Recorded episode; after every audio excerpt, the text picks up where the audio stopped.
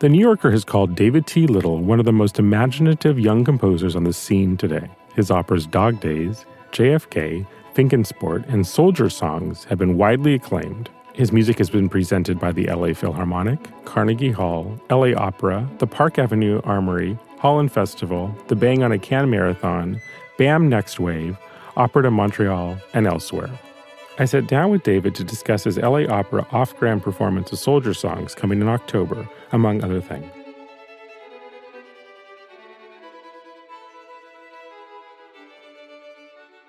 So, David, welcome to Classical Chop Studio. Thank you. So you're in LA. Actually, I saw you come through my Facebook feed and I reached out and I was like, you've got to come on my podcast. So thank you so much for being here. And um, it turns out you're going to be in LA for three separate kind of events this season. So can you tell me a little bit about why you're here this time? Well, so I just arrived. like literally. Literally just arrived from LAX. And um, I'm starting tomorrow, starting a workshop the second music workshop for a theater piece, sort of opera theater piece I'm working on called Artaud in the Black Lodge. And I was actually here about a year ago doing the first workshop. And so now this the piece is I've finished writing it, and we're going to sort of work through it and make sure everything works. And um, so it's a piece for Timur and the Dime Museum, LA-based musicians, and uh, the Isaura String Quartet, and it's being developed with Beth Morrison Projects. So we're here to sort of dig into it and figure out what works, make sure everything works, and and sort of build build it from there into a full production. Timur, wait, Timur, was there another? Was he? Mm-hmm. No, it's a, or it's a band, right? Well, I've never played. I'm never playing with this group now. But wasn't it? Didn't oh, they have it in a different kind of under a different name? Or well, so the Timur, so Timur is the singer, right? And the Dime Museum is the, the band. And I think early on it was there were there were strings so okay. I know Andrew Thal. I, I first yeah. learned of them from Andrew okay. Thal, who right. I knew from grad school. Right. And he, he's like, "Oh, I'm playing in this band," and I was like, "Oh, this is really cool and weird and interesting." And then I think the band evolved and transformed. Now it's sort of a rock quartet, like a rock band. It's sort of like Oingo Boingo, right? They started as this like experimental theater troupe, and then they became a rock band. Right. Okay. So I love that I just referenced Oingo Boingo. By the way. that makes me feel really happy. Oh my god, we're already off script. No, just kidding. Um, so then, okay, tell me then this theater piece, mm-hmm. not opera. Well, let's talk a little bit about the evolution of like what's happening in the theater these days. It is kind of an opera. I mean, I you know, it's a, it's such a funny and maybe arbitrary delineation what is opera and what is not opera. These terms are they're kind of falling by the wayside, aren't they? Well, yeah, I think as composers and you know people who make whatever the work is, are just making what they feel they need to make and leaving it to someone else to say, "Oh, that's an opera." I mean, that's sort of how I got into writing quote unquote operas. I wrote this piece, Soldier Songs, which is going to be coming to LA in October with LA Opera, and um, I didn't think of it as an opera and then it was actually Beth Morrison who said, "No, this is totally an opera. Like if you look at the sort of arc and the way you're treating the voice, and you know, this really has this sort of op- these operatic qualities." And then started working with Yuval Sharon on the production, the sort of premiere production of the final version of that piece, and and suddenly I was like, "Oh, I wrote an opera. How, how about that?" You know. That's and so then I got interested in it. You know. So what did you have to? You didn't have to tweak anything to make it become an opera. Right. We d- so or you did a little bit. Okay, not so much though. That. I mean, we basically so the original piece was commissioned by the Pittsburgh New Music Ensemble in 2004 and premiered in 2006. That version and the, the piece is based on interviews that I conducted with friends and family who were in combat ranging from World War II to Iraq, which are played during the, yeah. which are played so as part powerful. of the uh, part of the the piece. So yeah, so I guess that you know, in the the sense of that as an opera based on documentary material, you know, I mean, maybe that's sort of a different kind of thing. I mean, I, I think I was looking more at song cycles and kind of Robert Ashley and you know the stuff that I grew up with, because I didn't grow up with opera in any traditional sense. I didn't really get to know the rep until after I was a so-called opera composer, you know. Even I mean literally last night I saw Butterfly for the first time. I love it. Right. So and you, you know, it's weird that I mean I've if you call Artaud an opera, it's like the fifth one I've written. And so to have written five operas and never seen Madame butterfly is sort of blasphemous or something, but it's the way it is, you know. Right, right.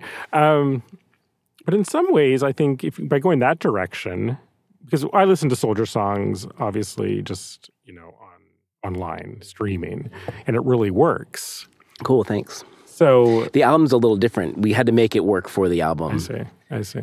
So it's a little different. The the, the opening is a little different, but But this kind of component, this idea that um, the works can exist in all these different formats, it's interesting to me, and it seems to be what's kind of happening, right? Where some operas I've noticed just do not work. at all. Like the ba- well, when you're listening to oh, when you're them. listening to them, yeah. yeah, yeah, and then I mean, there are some all. that don't work at all, right? But but yes, recordings are a tricky thing for opera right because right. they're it's not really it's a multidisciplinary form and technically it really shouldn't work, right? It, in a in a way, right? If it's the like the sort of Gesamtkunstwerk, right? Then maybe it's you know the audio is just incomplete, and therefore, what does that mean? you're Does it- missing yeah. layers of, Right. of- yeah. The Berg operas are like that for me. Oh, mean, I could never really get through Lulu, and then the other day I put it on and I could not. I couldn't stop watching. Like it, was unbelievable. I love Lulu. Yeah. I love. Bo- I mean, Berg. I mean, I could for me is like everything. Oh, I think Wozzeck is just astounding. But I don't know about you, but yeah, just to put it on in the car just seems like, eh, Yeah, right? It's sort of. Well, and it's just you know, it's not the. I don't know how that would affect your driving. Like you know, like in LA. Let Yeah. me tell you, it's happening already around you. But the soldier songs, I put them on and I didn't stop. And in Hmm. fact, it was one of the rare times where I got to the end and I, and I thought, oh, this can't be over. like, I want oh, more. cool. Thanks. So it'll be interesting to see. Well, and it's it's episodic in a way that I think Hmm. Right. leads to that kind of an experience where you just sort of have event after event after Hmm. event, and they're structured in a way that is sort of pulls you along as a listener. Um, and hopefully, there are sort of like when this this one movement, Steel Rain, happens. It's about you know maybe just after halfway through, maybe you know two thirds of the way in, and it's such a different sort of experience. There's no singing; it's all all electronic, it's pre, all pre-recorded. So really, in in a live setting, it's really just about the the lighting designer and the the director to make this scene happen because the singer is not there, not Right. doing anything. It gives the singer a break. Um, and uh, so hope yeah, I like. Uh, I'm I'm happy to hear you say that it. It, it, that that works. That it sort of pulls you along. Pulls you- you along, right. then you you reach the end, and hopefully the last movement, this war after war, kind of lets you emerge out of it in a certain kind of way. You've had this sort of intense episodic thing, and then you have this long, twelve minute, kind of long drone kind of experience that is meant to. Initially, it was meant to let the audience kind of come out of the experience. I think it sort of does that. It also sort of ratchets it up in a way because of the, just what the notes are doing and what the singer is doing. You know, Well, and you realize for these soldiers that there's, the opera doesn't end for them, Mm-hmm. right? What did you learn about the military or soldiers in general from writing this? I would say the biggest thing I learned was that the the experience is um, in a lot of ways pretty consistent, irrespective of the conflict. You know, so things that my grandfather experienced in World War II, although they were different in a lot of ways than what my uncles experienced in Vietnam, there were some things that were shared. You know, and I think. Um, you know, the people I talked to all had fairly different relationships with the military. You know, I had one uncle who is a Marine and is a Marine. I mean, he's not active, but you know, his the, the way he thinks about it is that he is a Marine because you die a Marine, right? You don't, you know, semper fi. Whereas I have friends who were in the army who kind of don't want to talk about it, don't want to think about it. It's just part of their life that they, you know, they sort of look at it and think, what was I doing? How, how did I put myself into that situation? Or, I mean, one of the lines from a friend, Amber Friends, is, you know, I can't believe I put myself in that position where I would get the order to go and die somewhere. That one was so powerful. She's, she, I met her at Aspen. She's a bassoonist. oh my gosh. Wow. Yeah, and was an Arabic linguist. I mean, she's she's phenomenal. And I have another piece of hers, a piece um, that I wrote for Todd Reynolds called "And the Sky Was Still There," which is based on her uh, story of coming out to her commanding officer during "Don't Ask, Don't Tell" and being discharged. It's really a lot of layers. a lot of layers. Wow. Yeah. Well, I mean, do you feel like? I mean, I guess it's not. It's, there's definitely not. There's not a parallel, but as artists, that we're kind of soldiers battling battling this all out as well. I mean, obviously not for our lives. Right. Yeah. I mean, the are some stakes are the stakes are different for sure. right. Right. But a lot of the similar issues, right? Of what am I doing, or why am I doing this, or what is the real cause? I mean, I think everybody has a battle that they're fighting on some level. I think the experience of a soldier is a pretty unique thing. Absolutely. I, I, I wouldn't feel comfortable as an artist comparing my experience as an artist to the experience of a soldier who's been in combat. I think they're very. I don't think there's. I don't think there's a. There is an experience that compares to the experience of a soldier in combat. I just think it's a. It's it's you know, and I also don't think that. Uh, having never been in combat myself, I don't think I can ever actually really understand. I can kind of approach right. understanding, but I can never really understand um, that experience. No, that makes sense. That makes sense. But there's some, for some reason, art seems to be able to tell their story in a different way than just you know watching some something on Dateline NBC or whatever. Not that that I don't want to trivialize their stories. Well, but- so I've been watching the Ken Burns Vietnam Oh documentary, which is really tough. I find it. Right? it's there Yeah. parts that are you know because it's you know the, there's the whole fundamental idea that the whole thing was a mess. you know that the whole thing should have never happened, and the, the sort of the politicians were lying to the American people, and it's the the layers of of things of, that are upsetting about it before you even get to the Right. human cost. Um, yeah, I've been finding it pretty tough, um, and I, and I have to say, I find it really hard to to attend Soldier Songs performances because I know I know all these people, and I know how they're doing now. You know, I mean, I they're still they're still my friends and family. I'm still in touch with them. It, it, you know, some more closely than others, but I'm still sort of aware of you know what it is for them 10 years after or 15 years after or um and so I, yeah more and more i try to not go to more than one performance like i'll go to the opening and then i'll i'll say okay i gotta i gotta go because it's it's it's really i just find it really emotionally difficult has it been cathartic for them to see their stories portrayed? a lot of them have chosen not to see the piece. I sent them the recording when the recording came out, and I've always been very, you know, said, "Here's this thing. If you want to check it out, that's great. If you don't want to, that's to- I'm not going to be offended or whatever. Like it's totally fine." And I know, you know, it's come up that some of my uncles are like, "Yeah, I couldn't, Couldn't couldn't, it. couldn't do it." Yeah. Well, But it's it- powerful. Thanks. It's absolutely powerful. I think it's you know one of the things that it's become, and it, this wasn't part of the intention when I wrote it. I just wrote it because I felt I needed to write it to kind of understand this this sort of constellation of people in my lives and what they had experienced. Um, but in in especially working with Beth Morrison, um, who really took the piece from you know there was that one performance in Pittsburgh, but then she really you know took it up with her company and is really a lot of the it, now it's starting to get done by opera companies in their own productions, but for really a lot of the the majority of the performances have been through uh, BMP. And part of that has been connecting with veteran communities in the various cities where it's done. Um, and, and, and, you know, and just sort of offering the piece as, you know, if this is useful, if this is meaningful, we're here and we would love to have you be a part of this in however, in whatever way you feel would be appropriate and helpful. And if not, that's also cool. But, you know, the show is going to happen on these dates. And, and, and very often we found we've had um, really great partnerships that have been built around these performances. now, could the narration be could be kind of swapped in and out to to kind of like include you know by community by community kind of thing? th- you know, I've thought about that, and I think it probably could, but it would be a lot of work. Right, You know, and it would it would be really it would be difficult um,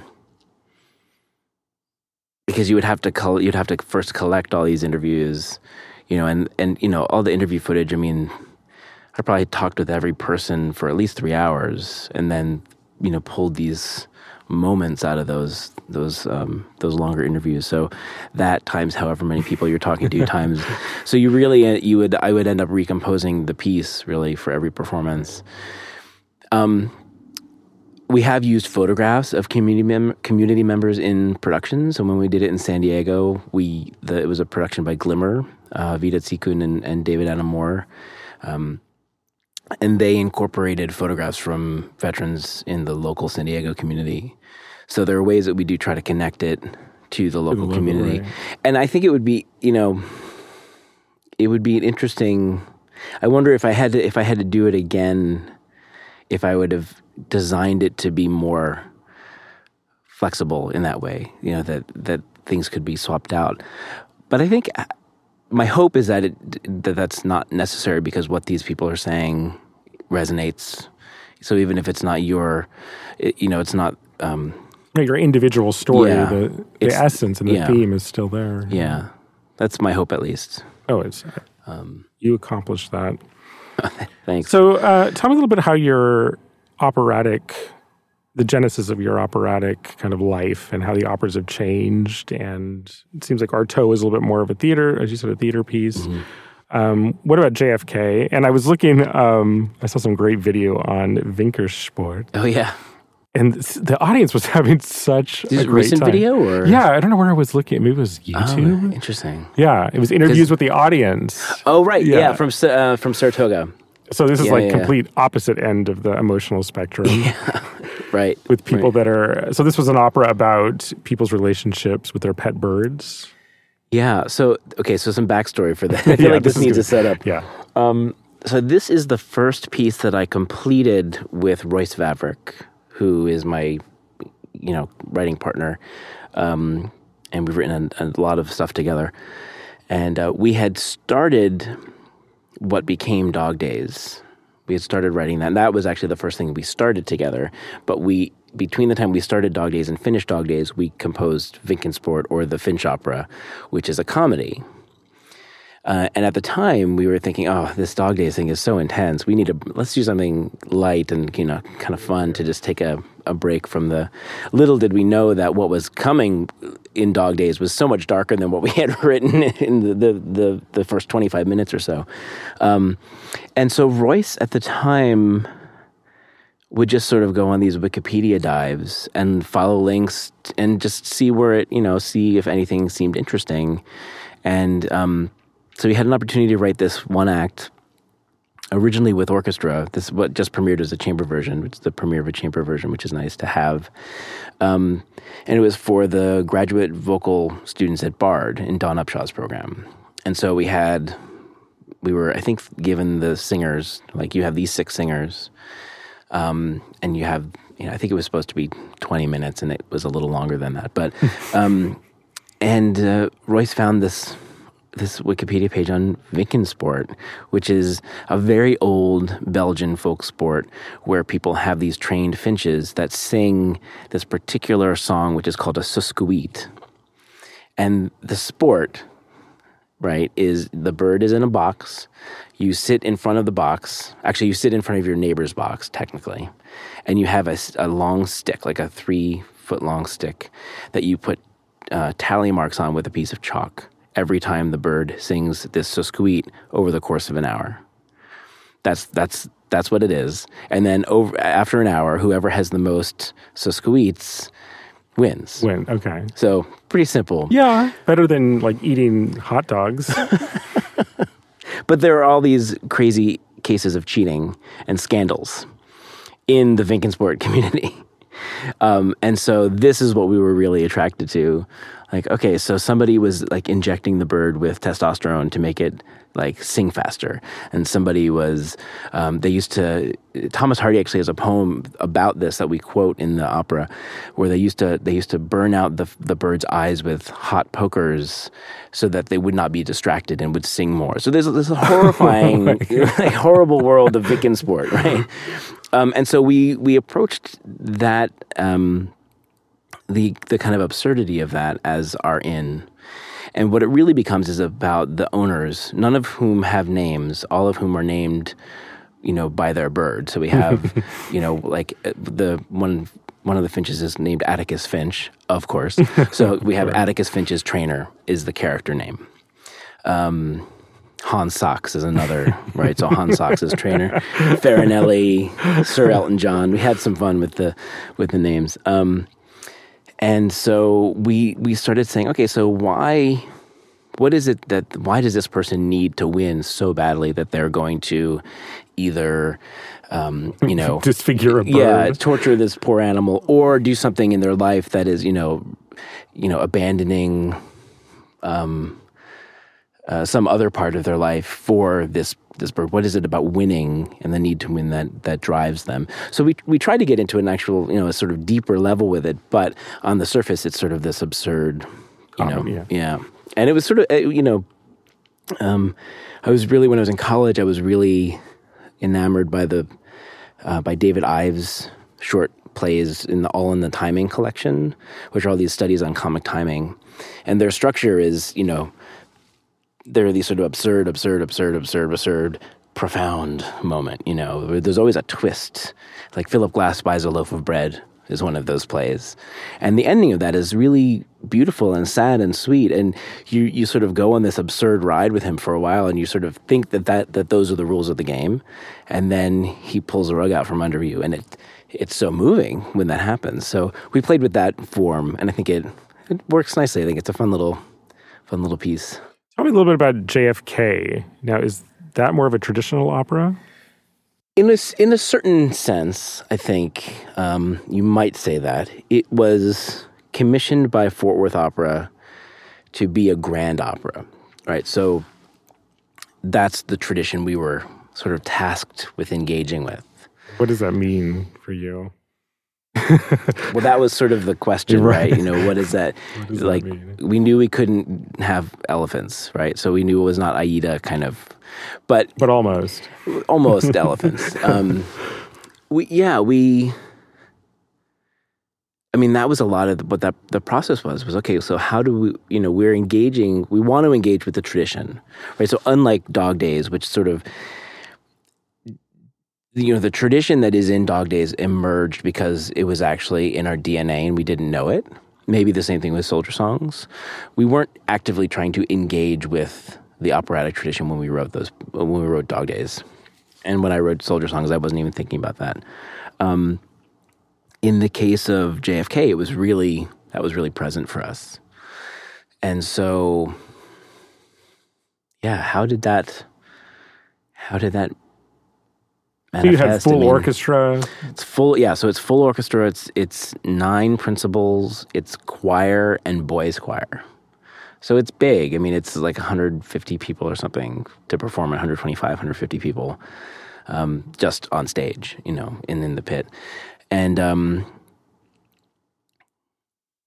and the the the topic. This is the first time that we've really taken, we've accepted a topic that someone else someone else suggested.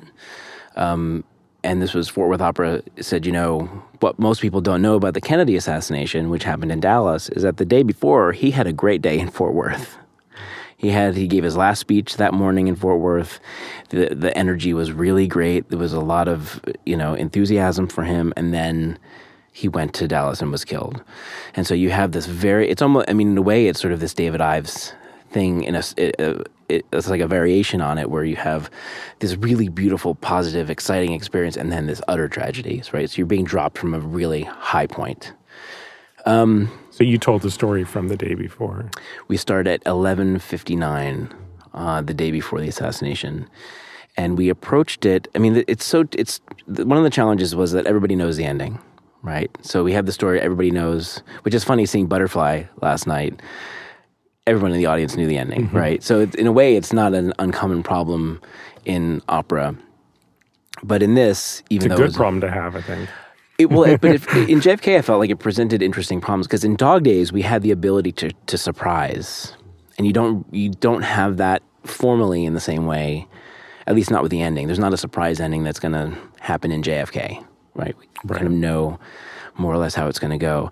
But so what we try to do is keep the surprises in the form and in where you know how we get to that point. So we decided um, that we wanted to explore his subconscious. We wanted it to get kind of metaphysical. We wanted it to, um, you know, not be necessarily a straight narrative. Although time is progressing consistently, it kind of jumps around in terms of what's happening in his mind. So we start, we meet John F. Kennedy in the bathtub. Hmm. Um, so immediately taking him off of this sort of presidential pedestal or the sort of martyr pedestal. He's just a guy in a bathtub who's got a bad back and he's soaking because his back really hurts. And he asks his wife to go get his morphine because he needs a shot of morphine. And she does. And she says, But Jack, we have to talk about this problem in our marriage. You know, this was Jackie's first trip with Jack after a long time away. Um, their second child had just died. Um, I forget which was pa- Patrick or Arabella. I forget which one of them died first, but this is the second. And um, they were, you know, they had they had sort of come back together and sorted things out, but it was still a little tenuous. And so, but it could be any family at this point. Yeah, yeah, yeah. And so, Jack takes his morphine. Jackie also takes morphine and then we're off into their dreamscape. And we have Rosemary Kennedy, who had long since been lobotomized, come out of, in the production from Texas, come out of the shower of the hotel suite and take Jack from the hotel to the moon, uh, to the Sea of Serenity on the moon. And much of that first chunk takes place on the moon, where they have a scene together, and then he she sort of disappears and leaves him, and suddenly the Red Army chorus and Nikita Khrushchev are there, kind of like harassing him and forcing him to drink, and you know, so looking at things that had happened in his presidency, you know, he had this kind of awkward meeting with Khrushchev that he didn't feel went very well. So this is this anxiety that comes out. Um, was the first time I've ever set Russian, which was the hardest part of writing that opera was getting the Russian right because I don't speak it at all. Um, but it was really fun writing sort of Russian chorus. Did you have someone consult or Vida Tsikun helped with with that. Okay. Um, and then you just listened to what Rimsky Korsakov operas. Well. I just, you know, I anytime someone t- said I had done something wrong, I said, I said, "You're right. I'm sorry," and I f- would fix just it. Fix it. And that's, you know, I think we've gotten everything now, but even through um, when we did it in Montreal, there were still a couple little things that I had to sort of address. Um, so yeah, so they're they're on the moon, and then we get to see Jack and Jackie uh, meet for the first time, and we get to see their entire courtship up through their marriage, and that's the sort of end of the first arc. Um, the second arc begins with Jack waking up back in the bathtub, being harassed with in the in the Fort Worth production by Thaddeus Strassberger being lassoed by Lyndon Johnson in a sort of gaudy Texas regalia kind of thing, and all these Texas politicians um, who really kind of harass him and kind of rub in this sort of the fact that you know Kennedy really needed Johnson to win the South, and never really liked Johnson. And they had a lot of tension between them and sort of exploring that, exploring the power dynamics between them. Similarly with the Khrushchev scene, like it's sort of an absurd scene, but it's really exploring this power dynamic. Um, now, as far as scale mm-hmm. and working on the larger scale, how was that different than? It was. It was a big change. It was so you know, Dog Days is amplified, and JFK was not amplified or is not amplified. So that presented certain kind of different approaches, right? So, the way I approached the text set, the text setting in Dog Days, um, you know, I used whispers, I used all kinds of different sounds that you know you couldn't use acoustically necessarily. Um, so those were not available to me with JFK. So, um, in that way, I guess this is sort of how I th- I then went to the opera tradition and looked at okay, so how did Verdi solve this problem? How did Puccini solve this problem? Um, and uh, so in that way, that's one of the places where it really engages with the, the sort of grand opera tradition. Um, and it is big. I mean, there are these big choral numbers. There are these, you know, it feels pretty huge. Um, and you know, dog days can feel huge, but in a different way. I mean, you know, it's just you know, it's all about the isolation of that family. Whereas you know, you sort of don't ever leave this one house. They're always in this one spot. Whereas JFK, you're on the moon and you're you know you're all over the place. There's one spot in the the second half of you know, after intermission where um, Jackie's experiencing this sort of supernatural or dreamlike phenomenon where Jackie Onassis, her future self, comes, appears in the hotel suite and gets her dressed in the pink Chanel suit. And they have this sort of Rosenkavalier trio with um, a housekeeper who is also one of the fates. There are all these like levels to this piece. So they're their fates. They're you know. So I, I guess in an, in a way that's another way. It's sort of a grand opera and sort of different from JFK or sorry, different from Dog Days, which is very kind of like there's a straight line and it's really kind of lean and mean, and it just the arc is just down. It gets worse. Everything gets worse and worse and worse. Whereas JFK is sort of more. It it sort of. Uh, luxuriates, as Royce would say, a lot more. I like that. Yeah. So there are moments where it's just like, you know what? We're going to have a beautiful Rosenkavalier tree, and we're just going to live, and there are going to be apple blossoms falling from the ceiling. It's going to be gorgeous, you know? And um, so that's, I guess, a big difference is the narrative, you know, in Dog Days, it was a really moving forward fast. Whereas in JFK, you sort of, it's, you know, you have these moments where it kind of opens up a little more. I mean, you have those in Dog Days too, but I think they feel different in JFK. Now, when the uh, third time you're in LA, you're gonna Dog Days is gonna be stage, correct? Yeah, which is totally crazy. Yeah, that's what I want to hear about. Um, I don't know much about this. It's the what LA County Performing Arts High School is doing Dog Days in November, Unbelievable. and I am just I'm gonna come out and see just to see it. I mean, I don't, you know, I'm not. I don't think I'm involved at all in rehearsals or anything. I just I can't believe it's being done by a high school. I'm so excited. I think it's amazing. Oh, it's gonna be incredible. So yeah, I'm just gonna go and give some high fives. Yeah, absolutely. Oh, these kids are going to be so inspired.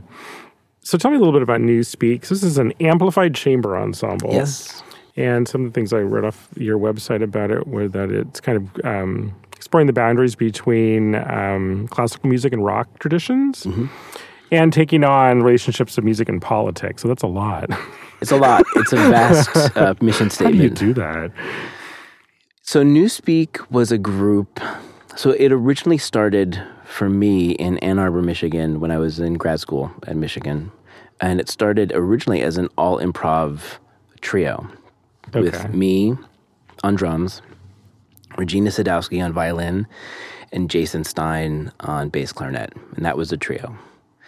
And we played a lot in the like year and a half that we were all in Ann Arbor together, and then you know, Jason moved to Chicago, Regina moved back to New York, I moved to Boston for a year, and that version kind of fell apart. But when I started at Princeton, I said, okay, well, I have this, I'm here for a while, I have this sort of support structure, you know, that was, it, it would allow me to start something. I said, well, now maybe I'll restart this group. So I, you know, made sure I was okay. I kept the name and, you know, Right. and then sort of started building it up. Um, and you know, I had been at Aspen recently, so I met uh, Jim Johnston, pianist, and uh, Yuri Yamashita, who's our first percussionist for Newspeak.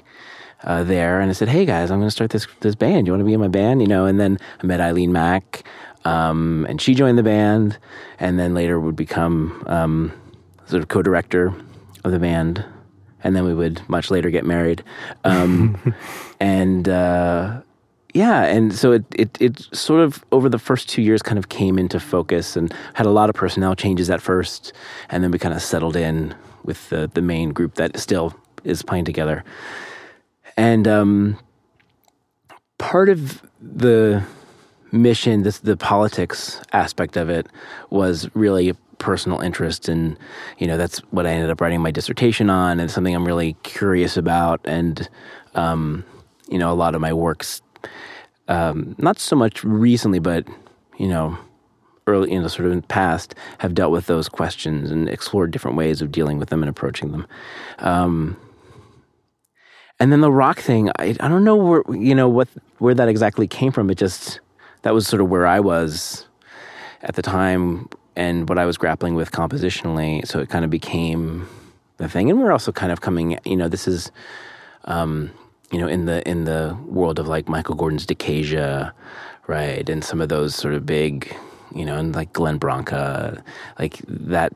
Even though what we do is kind of different in a lot of ways from both of those, it was kind of informed by those those those guys. Um, and so yeah, it's been an interesting path. I mean, we've um, you know for a while we were really like sort of presenting our own season in New York and commissioned a bunch of pieces, and we were put out an album on New Amsterdam. I think one of the earlier ones on New Amsterdam, and then you know, I started writing these operas, and so then Newspeak kind of morphed to become the ensemble for Soldier Songs and Dog Days, and so that was like a different version of it. And we did this dance project where we played a bunch of Rzewski, the Coming Together in Attica set with this dance company, and then we did that for a while, and we've done some work with Corey Dargel, and so we've, you know, had these sort of different it organically tendrils, yeah, that sort of emerged. So we're right now mixing. Um, working with Andrew McKenna Lee, who's mixing um, uh, our next record, which should come out, I think, in April. Um, we're still sorting out the details, but it'll definitely have the Rzewski on it, like our version of the of those pieces, and it may also have a piece of mine on it. We're trying to figure out what makes the best album, you know, because nothing is. I mean, that, that's such a ridiculous thing, actually, because the album is like, who thinks about albums anymore? But we're thinking about it. Um, Well, let's go there. What, what, to the album. No, just to albums in general. I'm a fan of the album, Yeah. but I think I mean there's something about the unit. The function of the album Yeah. in general. Like what's happening with it? Or even if, like recording in general. Yeah. How, how do you feel about that? It seems to me that a lot of it is just kind of like most people are making albums as like very expensive business cards, Yeah, right? But you seem to be more conceptual and yeah. Well, so there's a lot there to unpack, right? So, um, I mean, yeah, there is this there is this sort of horrible feeling that you're making a really expensive business card, right? Anytime you're making a record, um, especially. But the thing is, the things that I've learned has been interesting. The records I've made have gotten less expensive as I've learned how to make them more efficiently. So the early, like that first Newspeak record, I feel like we raised so much money that now, like, there's no way we would need to raise that much money to to make even a better record than we did, right? But there was something about our perception of what we needed, you know, to to do at that time. Whereas, you know, the Haunt of Last Nightfall record, you know, we just were really smart about it, and we recorded. Um, we didn't record in a studio. We brought, you know, we recorded on the stage at, at Notre Dame University that was the one with so percussion. with uh, Third Coast percussion. Third Coast, yeah, okay. yeah, yeah, that one was another one I just let go all the way through. Yeah. It's a wonderful. thirty-minute kind of and it could have been an hour. I would have been happy. it's a great album. thanks. So okay, so it's more conceptual than it seems. Is that how you're approaching? Well, that, that's how I think about my pieces. you in know, general. Yeah. So, you know, I have the, you know, there's there's that piece. There's this piece, agency, which is another like thirty minute, you know, piece in what, two acts for a string quartet and electronics. So there's something about that scale that I really feel comfortable with, and I guess it makes sense since I, you know, I write opera scale and form, and things being unified conceptually is all sort of part of that. So it seems kind of like the album serves you instead of you going towards the album, if that makes sense. Well, so I guess the question is the album. What is the album is it? now in the in the universe, right? Versus what I'm doing artistically. I think they're at odds. So I think that's an issue, right? That you have, um, you know, an opera recording where there's one track that has you know more hits than another track or something, and it's not the track that you think is necessarily the you're like, why is it that one? You know, and so there's this whole arbit. It seems kind of arbitrary, and you can see this feedback, right? You can see Yeah. it now, and yeah. Um, but you know, I also I was having a conversation recently about recording a piece that's, you know, a shortish. It's another. It's kind of thirty minute collaborative piece that I did with, um, again with Glimmer with David Adam Moore and, and Vita Tzykun, and um, we were sort of debating whether we need to put something else with it. I was like, no, I don't think we have to. I think we can just put it out there, you know. And and I, I cited in this sort of email thread, I cited um, the new Nine Inch Nails album, which is like 31 minutes, and it's not an EP. It's an like they, they're considering a full full length album. And I was like, well, so that's interesting. So is that? And I'm sure you know they're not the first, or he's not the first to do this, but does that shatter the album? The idea that it's like a 70 minute, you know, it's as long as a CD can hold. Right. If we're not printing CDs anymore, then yeah, yeah. I mean, so I think it's, I think it's sort of fair game, and so you know, with this this Rzewski project, the question of whether I'll also have this piece of mine on it, if we don't, I might just release that piece. It's like a 17 minute piece, but why not just release it? I mean, I, Absolutely. you know, it doesn't. You could have an album with one track. Yeah. Oh, totally. and why not? I mean, because it's gonna as long as you can get it out there, and it it that's not going to hold it back from being consumed by its desired audience. Then seems like it's fine. Well, and recording has really changed how I think about composing. Right. so, and I think one of the reasons Yeah, that go certain pieces are amplified or that certain pieces just have to be loud, like Newspeak you know, you can't. Okay, so you put a drum set on stage with a classical ensemble. So often, I feel like you hear that, and it doesn't. It just sounds kind of uninteresting. It doesn't. To, to me, it doesn't sound like a drum set as I know a drum set to sound. And the reason for that is because this. I, you know, aside from you know playing drums, I experience drum set most in a recorded medium with close mic snare and mastered and mixed and it's this whole other it's a different sound world right so how can i put a drum set and electric guitar in an ensemble together With a string quartet. with a string quartet and have everything sound the way it's meant to sound, right? You have to amplify it. It has to be at a certain volume level because the drummer has to be able to play at a certain level because that's the sound of that instrument as I know it, right? And so I don't think I realized that at the time, or at least not consciously, but it shaped a lot of my pieces from probably the early 2000s. Um, well, tell me a little bit about the conception of Dog Days. I mean, is this you consider it an opera? It is an opera. Yeah, yeah, it's definitely we think of it as an opera for sure. Um, and I, f- I don't know if we started out thinking that about it, but it definitely became that. And there are definitely arias, and you know, um, there's sort of a mad scene. I mean, it has a lot of the things that again we sort of channeled because it was in our DNA. And I should also mention, you know, I grew up doing a lot of musical theater as a performer, like on stage. So I, I had this unique experience where I was, um, you know, sometimes playing in the pit, but very often, more often, was on the stage singing and, you know, in these sort of classic musicals. And so I think I learned something from that just practical experience and not, you know, I wasn't trying to learn anything, but I think things just kind of, um, kind of absorbed um, questions of pacing or you know stuff like that. That I think, um, Well, even motivically in a lot of the stuff I was Mm-hmm. listening to of yours are kind of genre markers mhm, totally, yeah, that I hear popping out. yeah. and- I feel like that's happening now. That's starting to happen a little less. So it'll be interesting to see if how you know in five years if I'm you know. But that was a big moment for me where where I had sort of come up through school and um, I you know I my schools I went to Susquehanna University for my undergrad and the music the library was pretty good in some ways. Like this the recording collection was actually pretty solid but um you know I found the stash of perspectives of new music from like the 70s or something and I was just like oh this is how one learns to be a composer is one reads such things and so I was reading these articles from the 70s about what it meant to be a composer which was not very helpful for me at that stage because it really sent me in a kind of wrong direction and so I said, well, I, you know, it's just this sort of modernist ideal and this, all this popular music that I love. Well, we just have to get rid of that. You know, we don't do this, this kind of thing anymore. And I did that for a while. I had that mindset for quite a while. And then at a certain point, when I started writing soldier songs, actually, and then Sweet Light Crude, which was written sort of right after it, I said, you know what?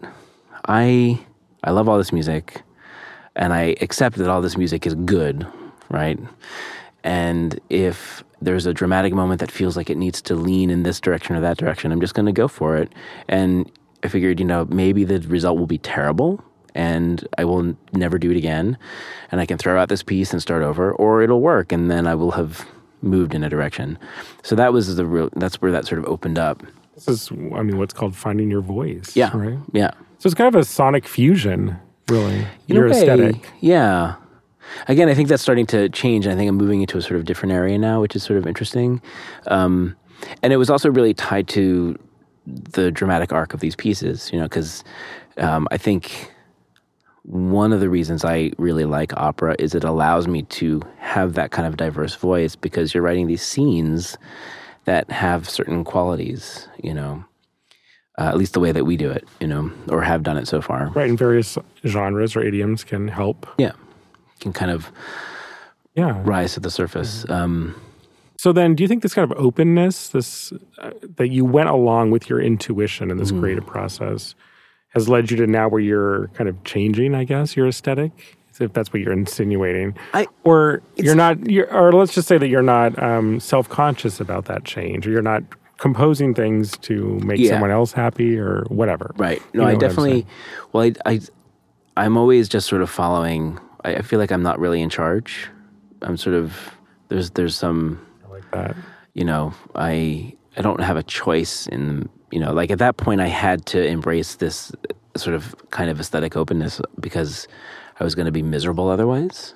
I mean, it was it was it was more than just a, an intellectual kind of realization that oh you have been doing this and I was like kind of unhappy with what I not that I didn't like what I was writing because I, I still like those pieces before this but there was something where I felt like I wasn't being honest that it was it was an honesty thing And did you feel pressure in those early days around you to kind of compartmentalize yourself or move yourself into a certain I thought idiom? I, I created that pressure Yeah, I think we all do. I, it wasn't real. It was all in my head. And then, you know, when I got to, I mean, it's funny because then when I, so I went to Michigan for my master's degree and I studied with Bill Bolcom and Michael Daugherty, who are not going to, I mean, uh of anyone, they're not going to, you know, push a sort of modernist viewpoint on you. That's the opposite. And I kind of resisted it at the time. I was like, well, but no, we're, you know. And so Bill, working with Bill, he kind of broke me of that a little bit. And he was just sort of like, what are you doing? like, what is, this doesn't seem like you. Hmm. And it was kind of sunk in. And then it took a couple of years for me to really get to that point where it said, yeah, that's right. It's not, you know, it's, it's a part of me and it's a part of me that I still value, but it's one of them. It's, it's only one of many parts, you know? And it was through self reflection, basically, that you got to this point. Yeah. And, you know, and these, te- you know, these teachers, I mean, teachers who would sort of, Allow. Allow- get out, yeah. yeah, and would also kind of call you out in a, you know, Yeah, in, in a, in a, like that. What are you doing? in a constructive kind of way. Okay, let me ask you this. So about pacing the commissions, because I've been just kind of observing everyone, and it seems like some people maybe over commissioned, some people can't say no to anything, mm-hmm. some people under commissioned. So how do you kind of navigate that? It's it's something that I've been, especially once you know, so I signed with a publisher a couple years ago, and that's been very helpful to just have someone to sort of talk through things with. Um, and there are some some commissions that you know someone will approach you about a piece, and it's just. So I have this I have this bad habit of I, I can make anything work right? But that doesn't necessarily mean it's the right thing for me to do. I can find a way to make that work. It's a you know, and there were there are a couple things that have come up in the past couple years where there are some things about this project that are really attractive and but it's not really i'm not really that excited about it but i could make it work right so i try th- th- i've had to teach myself That's a little red flag for you. yeah yeah because i could do it and i'll be very unhappy and the piece probably won't actually turn out it won't be as good as you know another piece maybe because my, my heart might, maybe won't be in it or but you know i'm a professional and i can deliver you know so there's this this sort of balance that i need to or this this sort of struggle between these two things And it's okay to say no. yes it's important to say no It's not even just okay, it's important. yeah you have to say no Self preservation. yeah because you can i mean you know it's a ta- it's a taxing thing writing music Oh, yeah. And Well, the- you need to protect your your your creative self. Oh, absolutely. Self care. yeah, Um, but tell me about before you were maybe before your career kind of launched, when maybe there were more frustrating times where you wanted to write something, but there was really no reason to write it. So, what were those times like? Did you push through? Did you? How did that work? you mean uh, like I want to write a sinfonietta piece, but I don't have a sinfonietta to play it, kind of stuff. Or, Right, yeah. yeah. I mean, well, that's kind of kind of how I got into concert presenting because I would then just make a sinfonietta. I see. you know, or I mm. would put together an ensemble. I was like, "Hey, you're my friends. Let's do this show together," and we would do a show, and I would get to write the piece, and and that was really my first experience, you know, putting on concerts. And so when I was teaching in Virginia, one of the things that I put into the curriculum was that all the students have to put on a concert. They have like a concert, pre- what is it, concert presentation, something or other. Like they have a, it's a course requirement. Requirement. Yeah, that they have to help, you know, help present a concert once before they graduate. Because for me, that was vital. So smart. and make those connections and learn how to do it. Yeah. and- And learn, you know, screw up.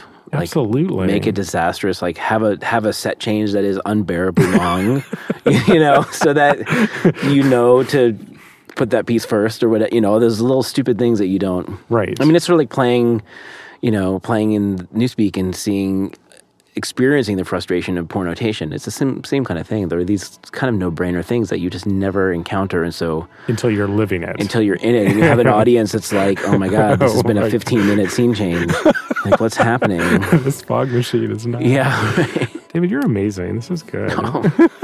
I'm Brett Banducci, and you've been listening to Classical Chops Studio, the podcast from classicalchops.org. You can follow us on Facebook and YouTube, and if you haven't already, please subscribe and review us on iTunes, Spotify, SoundCloud, or wherever you get your favorite podcast. Thanks for listening.